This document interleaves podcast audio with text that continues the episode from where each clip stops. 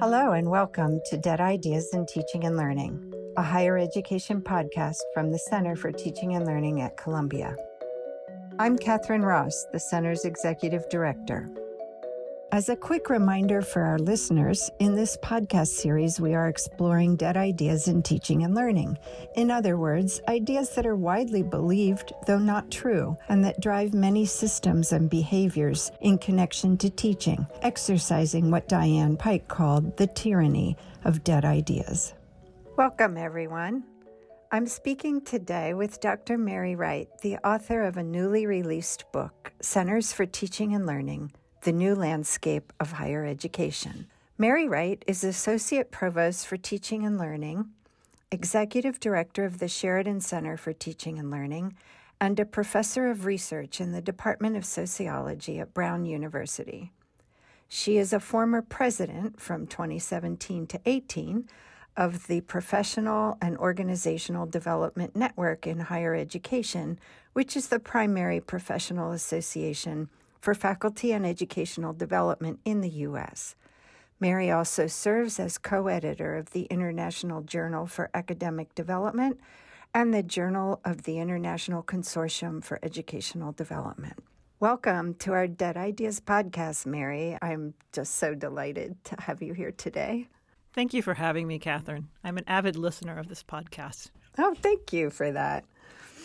So, as I normally do, I'll just briefly set the stage for our listeners. Um, in this seventh season of Dead Ideas, we'll be exploring ideas and examples of systems and systemic change in the realm of higher ed teaching and learning. CTLs are now an increasingly integral part of the change ecosystem in universities and colleges. So, Mary's new book is a really important lens into how CTLs view themselves and are viewed by others as change agents. So, in our conversation, we're going to be uncovering some dead ideas, um, very dead ideas about CTLs that are unfortunately still commonplace in our workplaces, but also looking at how CTLs fit into the change landscape. So before we get into the, the dead ideas, Mary, can you give our listeners an overview of your research as it's presented in the book? Like, what kinds of questions did you want to answer and, and why? Thank you, Catherine. The book actually began as a project when I served as president of the Pod Network. And at that time, we were often asked by Pod Network members or by the media about how many centers for teaching and learning there are. We had a, a, great understanding of individuals, the number of Pod Network members, but we really didn't have a good contemporary understanding of how many centers there were. And because I'm a sociologist, as you mentioned in your introduction, I'm very interested in organizations. And so it bothered me that we didn't have a good up to date count of the foundational organizational unit in our field. So I thought, well, as pod president, the buck stops here. And so I took it as my task to do a pretty thorough web search, which I then repeated over a number of years um, to, to get an accurate count of the number of centers for teaching and learning. And so in 2020, I found 1,209 centers, uh, which was an increase from the last published study of a little over 1,100. This represented a little over of a quarter of U.S. higher ed institutions. Um, but perhaps more significantly, the majority of, of U.S. students, or 60%, are studying in an institution that's affiliated with a center. So I had this list of websites, which is now up on the Pod Network page. Um, and in, in looking through the websites themselves, it occurred to me that it would be a very good study First of all, because there are a lot of dead ideas about centers for teaching and learning. And so I saw things on these websites that I thought might counter those ideas. And then my second key objective was that I thought it would be an opportunity to spotlight innovative work from centers for teaching and learning that don't typically get highlighted. You know, centers that might be different, for example, from the ones that you and I work at, Catherine, that are research ones uh, at highly selective universities. So from that, then uh, I I did a study that looks at five key questions. So the first question are what are Center for Teaching and Learning aims?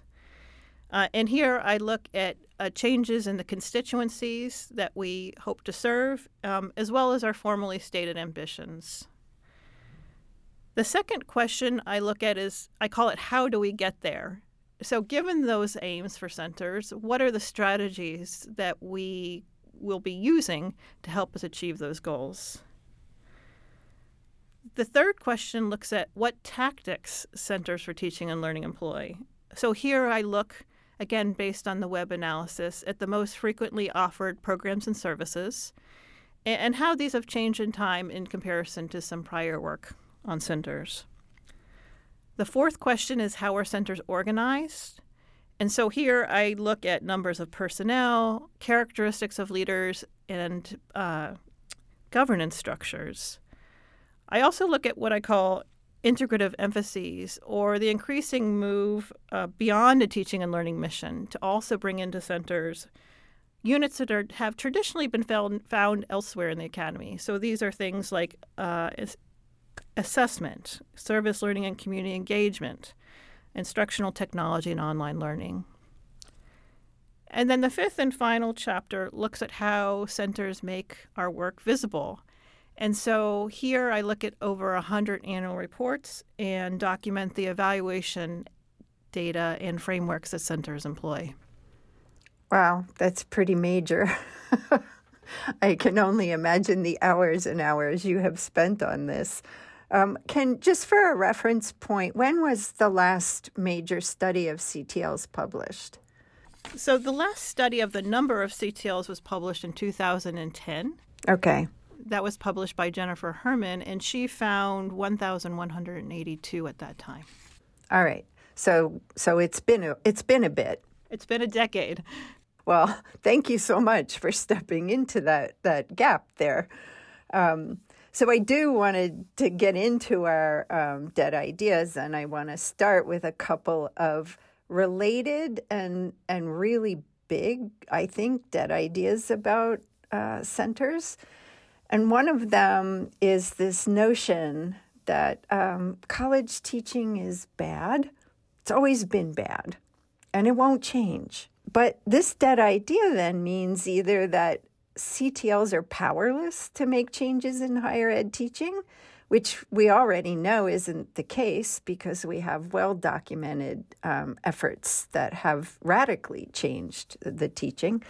Um, or um, some people have claimed that CTLs are ineffective and cannot demonstrate their impact or assess their work, which, as you are about to share, I think is also not true. Um, and I think the data in your book is a really powerful antidote to these two dead ideas. So I'm going to just turn it over to you to share what you have learned from your research um, on CTLs in this arena of changing teaching, defining impact, and measuring impact. I've been an educational developer for over 20 years, and certainly when I started out in the field, it was the case that there wasn't good evidence about the impact of Center for Teaching Learning work on outcomes like student learning and student success. In 2016, that really changed. At that time, there was the publication of the book Faculty Development and Student Learning by Condon and others. And that book rigorously assessed the connection between educational development and student learning. And there's been some wonderful scholarship since then that also has also looked at the impact of educational development on student success, on equitable learning outcomes, on faculty retention, on faculty productivity, on faculty satisfaction, on graduate student job outcomes, and institutional change initiatives. So, in spite all of that research, there still continues to be some national reports that make the claim that centers for teaching and learning are ineffective or don't assess their work very well. And, and I also think the field has been very hard on itself. So I was thinking about these tensions while I was writing other chapters of the book. And then I read another book that came out in 2020 that I think helped me understand this better. So in 2020, historian Jonathan Zimmerman um, published his book called Amateur Hour, um, which is a book about the history of college teaching. And he writes about how, since the inception of higher education in the United States, there's been a pretty constant perception that college teaching is failing our students. And reading that helped me realize that this is a really powerful schema that not only impacts the perception of higher education, but also profoundly impacts the work of Centers for Teaching and Learning because we're premised on the idea of uh, teaching and learning improvement. So, on the one hand, we might be grateful for this schema because the dissatisfaction might account for the rise of centers. But I think on the whole, it's, it's negative for our field. Um, schemas are very powerful. And so I think that no matter what kind or how much evidence we have to bring, we may always be seen as falling short. If college teaching is always bad, then CTL work is always ineffective. And so, an, a, another dead idea or a pervasive schema that's somewhat related is that um, centers for teaching and learning are all, have very little reach, that we're always preaching to the choir. So, I wanted to mention those two dead ideas as framing uh, because what I do in the book is that by looking at over 100 Center for Teaching and Learning annual reports, I show that many do carefully document their impact and also document that in aggregate, uh, we have a reach of over half of faculty and substantial proportions of undergraduates and graduate students um, in any given year. Thank you for that uh, data. data is just so powerful, isn't it? but um, and it actually leads us into the next question um, which is another dead idea about CTLs, and that is that CTLs are like all the same. We just do some work with instructors, and the work looks pretty much the same across all, all institutions, right? We do some workshops, we run some programs, we provide services and consultations. What does your data say about that? Well, in part of your question, Catherine, you talked about um, constituencies, um, and it and it is true that the number one constituency named by centers is faculty. Over uh, three quarters name faculty as a constituency in their statements of purpose, and, and that has been pretty consistent over time. Um, but we also work with constituencies beyond faculty. So over two fifths of centers name multiple constituencies, such as work with administrators or graduate students, undergraduates, or even those external to the institution, like patients or community members. Uh, and there's been a significant rise over time compared to prior studies uh, for centers naming students as constituencies. Um, I also found in my research uh, adjunct faculty, part time and adjunct faculty and exter- external stakeholders mentioned, which hasn't come up in prior studies. So I think there's certainly a broad reach. Your question also asked about program and s- services and some ideas that uh, those external dissenters have about our work. And, and it is true, I think centers are frequently criticized for a uniform approach uh, that all we do is workshops and one on one consultations and sometimes observations. Um, if that were true, I think that would be problematic because we do have limited evidence about the impact of short term workshops. And while we do have evidence about the impact, the positive impact of consultations and observations, if we were just meeting individually, that strategy wouldn't align well with many centers' larger scale change aspirations. So, what I find though on websites is that there is a wide repertoire of tactics, of change tactics. So, I look at over 30 programs and services that I find on websites. I did find that workshops are indeed the most frequently listed tactic by centers, and over two thirds of center listed at least one workshop. But of those workshops, It's a little bit more nuanced because over a third listed uh, a t- program type with the expectation that in, an instructor would attend multiple sessions over a time. So, like a certificate program or a series, which would deepen the impact of that program. And then I think also on a strategic level, I think workshops are being used in alignment with centers' key aims and strategies. We'll talk about this probably later on, but, but their hub or coordinating function in student learning aims. Uh, the second most uh, frequently listed program, though, are what I call dialogue and lear- or in learning communities, dialogue and collaboration communities. These are things like action teams or learning communities. And actually, these happen pretty frequently in doctoral institutions. Um, so, because of this community building and longer term impact, um, that's a really good strategy for, for centers to be offering. And then the third most pre- frequent program type is new instructor orientation. I also want to mention that um, centers are evolving to better meet their change aims. And so we're seeing a rise in tactics like, on different scales of impact, tactics like course design institutes and students as partners initiatives and large scale recognition programs like Open Classroom Weeks. So that's exciting to see those new programs being developed as well. Not static at all. Great. I, I mean, I feel like I'm cheating a little bit because I knew the answer. but um, I do want to get this information out there about, you know, how how different many centers are from each other, but also maybe from what they were a few years ago. We've all gone through major changes, and CTLs are not static units. They are constantly questioning and growing and trying to better serve their campuses.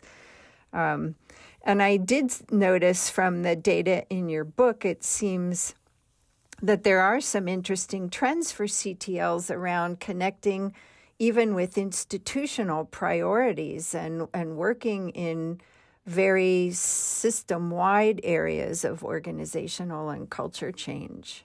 Yeah, it's a great question because there are very interesting and I think complicated trends when you look at centers' formally stated aims. And the way I do this in the book is I look through what I call centers' statements of purpose. And so, statements of purpose are a collection of a center's mission, and if they have them, also their vision and values and goals bundled together. And I also look at trends uh, since a book that came out in 2010, which is a, a, a smaller study of center missions, but the book is called Coming In from the Margins, that has been pretty influential in our field in terms of thinking about our organizational development role. So, what I find in, in 2020 is that, first of all, a majority of centers list student learning as their, num- as their key aim. And this is a very sharp increase from the 2010 study. To me, this shows that uh, su- centers are supporting institutional aims around student success or assessment initiatives. And then the second most frequent aim is support for instructors' professional learning. It's even higher in centers that are located in medical school and health related uh, professions. So, again, I think this supports institutional aims around faculty productivity, retention, and satisfaction. But then I think it gets a little bit more complicated uh, because the 2010 study found an increasing role of centers in supporting institutional aims. And my study actually showed uh, a slight decline in the proportion of statements that claimed uh, for centers support support of the institutional mission, the strategic plan, or goals. And at the same time, I saw a rise from a decade earlier of aims supporting change or innovation. Support of change or innovation is actually the third most frequent goal for centers in 2020. And so in the book, I talk about why this might be. Um, and what, what I speculate is that what I think we're seeing is a conversation among those who work at centers about ways to be situated in an institution. In many cases, we are administrative units, but also pushing for change within that same institution. And so then I go on to talk about four distinctive change strategies of centers that we use then to leverage that position. I use a sociological lens to, to group these strategies. So I'm borrowing from another study uh, that was done by three sociologists Mitchell Stevens, Elizabeth Armstrong, and, and Richard Arum. And it's, it's organized around four metaphors. I like metaphors a lot. So the first metaphor that I use to talk about a, a center's change strategy is hub.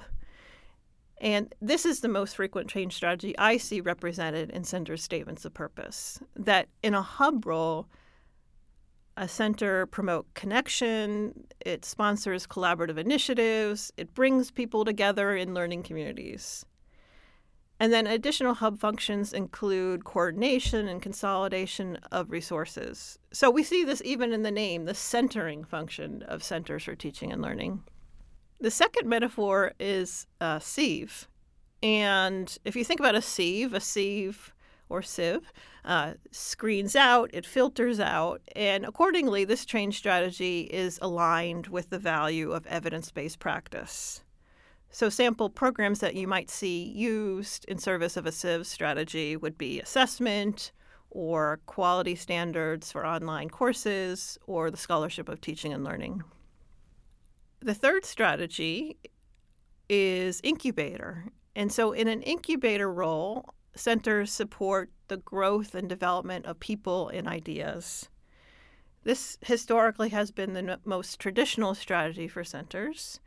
Uh, and programs associated with this strategy are ones like new faculty orientation or even grant programs where you're seeding and incubating an idea. So, Hub is the most frequent Sieve and incubator are about equally frequently expressed, kind of almost tied for two and three. And then fourth is the least frequent change strategy, uh, but also pretty powerful, and that's called temple. And in a temple role, centers offer sanctuary, sanctuary, and sites for lit- legitimation. Um, and so the key aim for a temple strategy would be to elevate the value of teaching and learning and educational development by providing spaces and opportunities for recognition and reward of these endeavors.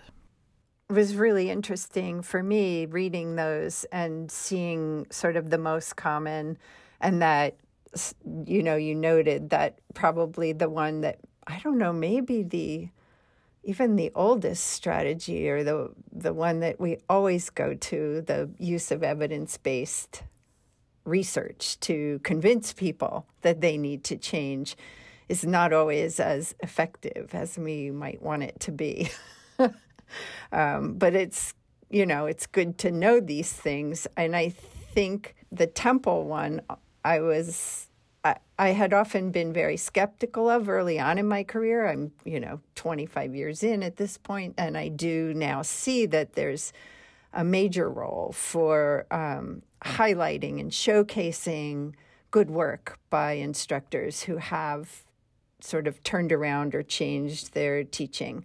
Um, and you know it's it can be very powerful in swaying other faculty opinions of working with a CTL. So it's a it is a great tool to have called out distinctly as something that should be in our toolbox, I think. Yeah, so each strategy has pros and cons, and I talk about those in my book. But I think the key thing is to be intentional about the strategy and then aligned with the strategy and programs and services or tactics that a center then uses. Yeah, and I think also you know, looking at your mission statement and looking at your visions um, and your goals for your center and and thinking very intentionally about what combination of those strategies and to what degree do we invest in those strategies to get us where we want to be. So I, I really appreciated that section of the book. It, it's really great to have that kind of toolkit to to think about. So, what do you want people to know about CTLs? What do you want them to take away from your book or just from this podcast? I think I might uh, select three takeaways, uh, Catherine, from the podcast and the book. Um, the first one, I think it's important to acknowledge that Centers for Teaching and Learning are growing both in terms of number and scope of their mandates. And so centers are now playing a broader role on their campuses to support operational needs, strategic aims, and organizational change, as we just talked about earlier. Despite the name, there's trends that centers are going beyond teaching and learning uh, to support assessment, to support writing, to support community engagement, career and leadership development. And so I think because of this broadened mandate, I think it's important for senior leaders to be aware of the potential strain about then. Uh, over time, I have not seen uh, an increase in staffing in centers. I also talk about that in the book. And I saw functions that ranged from things like dual enrollment and robot loans and honors programs, poster printing, testing centers, the list goes on. So, again, I think it's important for senior leaders to be careful what gets centered in a center for teaching and learning to avoid that resource strain and help centers be most effective. I think a second um, dead idea that I hope my book undermines is this perception that I hear about very frequently that Centers for Teaching and Learning are only preaching to the choir. Uh, and as I mentioned, I document, which is consistent with other large scale studies, um, that on aggregate, Centers for Teaching and Learning engage with a majority of faculty, substantial proportions of students in any given year, and also have a deep organizational impact as well. And then the final dead idea that I hope to um, mitigate is that, as we discussed earlier, I document that Centers for Teaching and Learning are much more than a collection of consultations and workshop services. But I do think, uh, for those in the field, I do think there could be more attention to strategy uh, and more attention to thinking about how one's uh, theory of change aligns with our programs and services, which could then align with the evaluation approach and I think would then help deepen our impact even further. Yes. And to your first point, I just want to share uh, an anecdote, um, and that is this problem that you identified where sometimes senior leadership um, keeps offering us more opportunities to engage in areas that were outside our original mission um, that I once attended a conference many years ago and heard a speaker from Great Britain saying their center is what's called the dump cake model of a center. and that means that the same way you can make a cake by just going through your cupboards and seeing what's in there and dumping them into a bowl. People design CTLs, and then whenever they have something they don't know what to do with, they just put it in the CTL. And that can be a real challenge for centers, uh, particularly if there's a lot of leadership change and the the things in the cupboard keep changing and keep ending up uh, on our plates. So I'm I'm glad that you uh, identified that as as a challenge. I think that that centers need to be cognizant of as they're thinking about their strategies. Yeah, I think uh, dump cake is a great uh, analogy for that, Catherine. Sometimes I, I talk about it in terms of the danger of being a clown car, that you just have too many things stuffed into that car um, without some sense of coherence there. Yeah, yeah. So, well, onward we go. And um, we thank you for the book and for all the ways it's going to help us do this work better. So, thank you. And we're just so grateful for your participation um, in our seventh season of Dead Ideas. Well, thank you so much, Catherine. I've enjoyed talking about the book with you. If you've enjoyed this podcast, please visit our website where you can find any resources mentioned in the episode ctl.columbia.edu slash podcast. Please like us, rate us, and review us on Apple Podcasts or wherever you get your podcasts. Dead Ideas is produced by Stephanie Ogden, Laura Nicholas, John Hanford, and Michael Brown. Our theme music is In the Lab by Immersive Music.